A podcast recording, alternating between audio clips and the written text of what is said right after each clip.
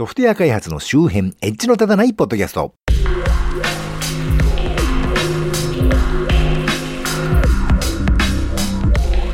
えー、お盆に怒涛の更新3本目ですけどね、今回はここまでにしますけどね。あの、早くにサービス開始したところほどサービス回収できない問題というのがありまして、そもそもネット通販アマゾン一強になるのはやばいよねってのはあって、さらに今はどうか知らんですが、昔アマゾンは日本法人がないので、いわゆる消費税を国に納税してないらしいという話がありましてね。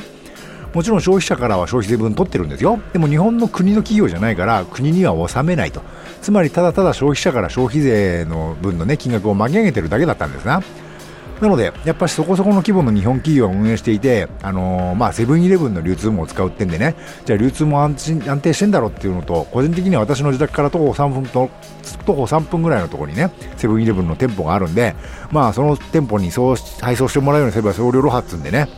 あの、セブンネットショッピングっていうのをちょっと意識して使ってた時期があったんですけど、まあでも、そのセブンネットショッピングをね、昔騒動ありましたよね。あのー IT メディアニュース2009年12月18日の記事ですけど、セブンネットショッピングデモ用ソースコードが流出、でクロスサイトスクリプティング脆弱性も個人情報流出はないっていうのが出てましたけど、リンク貼っときましたけど、リンク貼っときますけどね。で、えー、まあ今回セブンペイで、あのー、いろいろあったわけですが、そのセブンペイのスマホアプリのソースもどういうわけか GitHub に出てたらしいというね、よくわかんないニュースがありまして、あの、これはビジネスインサイダージャパンですかね。セブンペイ問題でオムニセブンアプリのソースコードに漏洩の疑惑、疑い。GitHub 上で誰でも入手可能だったかという記事が出てました。これも、えー、ショーノートからリンク貼っときますけど、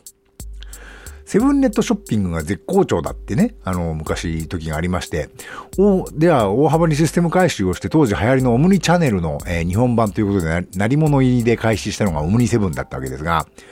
オムニチャンネルっていうのはね、ある企業がいろんなチャンネル、あの実店舗とかネット通販とかね、いろんな手段で物を売れるようにしようってやつで、さらに販売だけじゃなくて在庫管理からね、流通から全部自前で賄えるとかなり効率が良くなるって考え方ですね。例えばアマゾンはだいぶいい線いってるけど、今現在日本のアマゾンは流通に関してはヤマト運輸と郵便を中心に委託業者にね、だいぶ頼っているところはあるわけですが、で、セブンイレブンはそれこそ日本全国にコンビニ店舗があって、コンビニ店舗があるってことは物流もね、かなり自前のかなり太いパイプがあるわけで、日本企業としてアマゾンに対抗できるのはここだけなんじゃないかとね。むしろアマゾンを超えるポテンシャルがあるのはセブンだけなんじゃないかみたいなね、かなり過剰に期待されていたわけですけど、で、ある商品をネットで注文してね、それを近所のセブンイレブン店舗に配送してもらって、自分でその店舗に取りに行けばそれはかかんないっていうのがさっき言いましたけどね、売りなんですけど、で、その店舗に商品が届くとメールとかアプリとかで通知が来ると。メールだったかな？で、7個で払えばポイントもつくと。アマゾンってなかなかポイントつかないですからね。で、うちはまあ、さっきも言ったように自宅から徒歩3分程度のところにセブンイレブン店舗があるんで、それはいいなということで最初試してたんですけど、実際始まってみたらですね、まず店舗に届いたよって通知は来るんですけど、で、そのメールを印刷して店舗に持っていくわけですよ。すると、届いてませんって言われるんですね。仕方ないんで、次の日行くと、やっぱり届いてませんってなってね、3日目ぐらいに行くとやっとあるのね。で、その間に、あの、来る通知は、最初の店舗に届いたよ通知だけでね、あの、いつ届いたんだみたいな感じなんでね。で、最初はまだシステムもスタッフもこなれてないだろうから、まあ仕方ないだろうと思ったんですけど、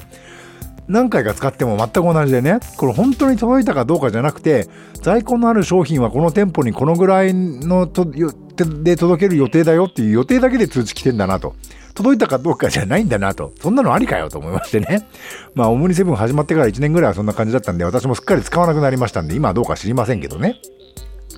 で、まあ、オムニセブンは事前の期待に比べると盛大にこけたと言っていい状況だと思うんですわ。で、確かリニューアルから数ヶ月で早々にセブンイレブンジャパンを創業してセブンイレブンの神様というべき当時会長の鈴木敏文さん。この方は長野県坂城町のご出身だそうなんですけど、まあ、退任する事態になりましてね。で、セブンネット、セブンネットショッピングとか、オムニセブンの責任者だった鈴木敏文さんのご子息である鈴木康弘さんという方、この方は元富士通のエンジニアなんだそうですけど、まあこの方がネットの責任者ですから、まあやっぱり退社されることになりましてね。実はセブンアイ・ホールディングはイトーヨーカドー創業家とその当時あの大きな権力を持っていた鈴木さんとで結構確執があるなんてね、経済系のメディアでは取り沙汰されることが結構ありまして、まあそんなのは経済ゴシップなんですけどね。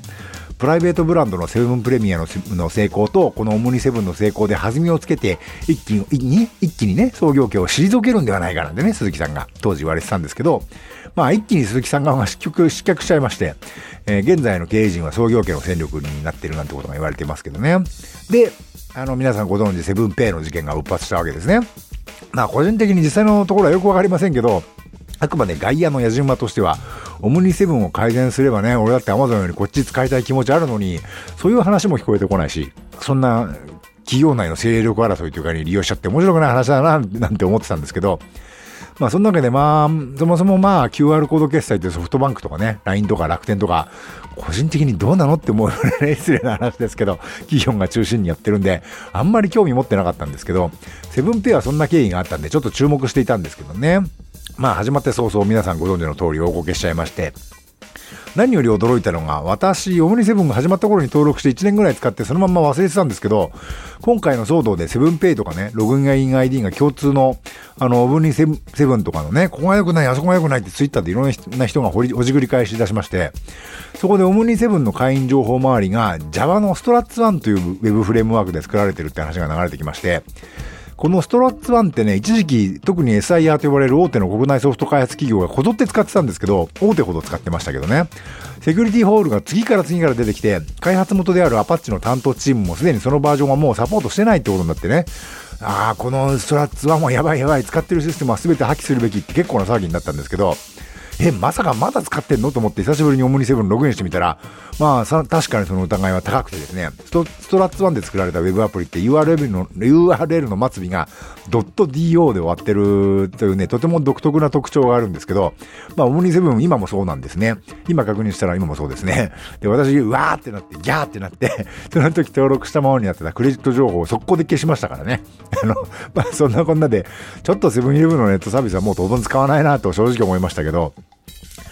そんな QR 決済なんかやらないで7個でよかったのにという方いますけどね、この7個のチャージ状態とかをネットで確認するサービスも、これ見る人見るとわかるんですけど、URL がとても古典的な Web サーブレットで実装されてるってことがわかる URL でしてね。あの、フレームワークとかが一切使われてない感じですね。もちろんそれで問題ないならいいんですけど、これ、何年回収されてないんだろうっていうかね、何年前に開発されたシステムなんだろうって思っちゃうわけですね。あの、インターネットのウェブを使ったシステムってほんと陳腐化するのが早くて、それは単に利便性とかかっこよさの問題だけじゃなくて、セキュリティについての考え方とかね、攻撃手法の巧妙化とか、そのシステムで使われてるミドルウェアのサポートがされなくなるとか、そういういろんな要因があるんで、機能が変わらなくても保守し続けるというか、もっとはっきり言えば、定期的に作り直さないとやばいんですよね。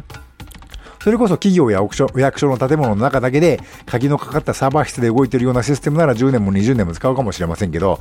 ウェブシステムってのはね、往来で自動販売機よりよっぽど嫌な箱に入れて使われてるものだっていう考え方でないとね、かなりいかんわけです。で、セブンアンダインはむしろ国内ではね、セブンネットショッピングもオムニセブンも先駆者だったわけで、それゆえに早く導入したね、システムが回収されてなかったという問題、特に立ち上げ当初の責任者がね、居づらくなって辞めちゃってますから、そういう問題があったんだろうなと、外野の野順馬としては思ったわけです。というわけで今回はここまで。